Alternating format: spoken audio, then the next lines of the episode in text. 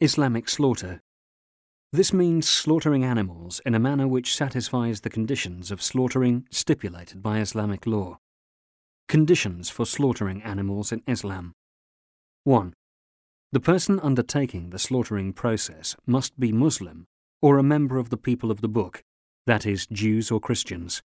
In addition, he must have reached the age of discretion and carries out this act for the intended purpose. 2. The tool used for slaughtering the animal must be suitable for the intended purpose and sharp, such as a knife. It is forbidden to use anything that may kill the animal due to its heavy weight, hit its head to death, or shock it and render it unconscious, by resorting to electric stunning, for instance. 3.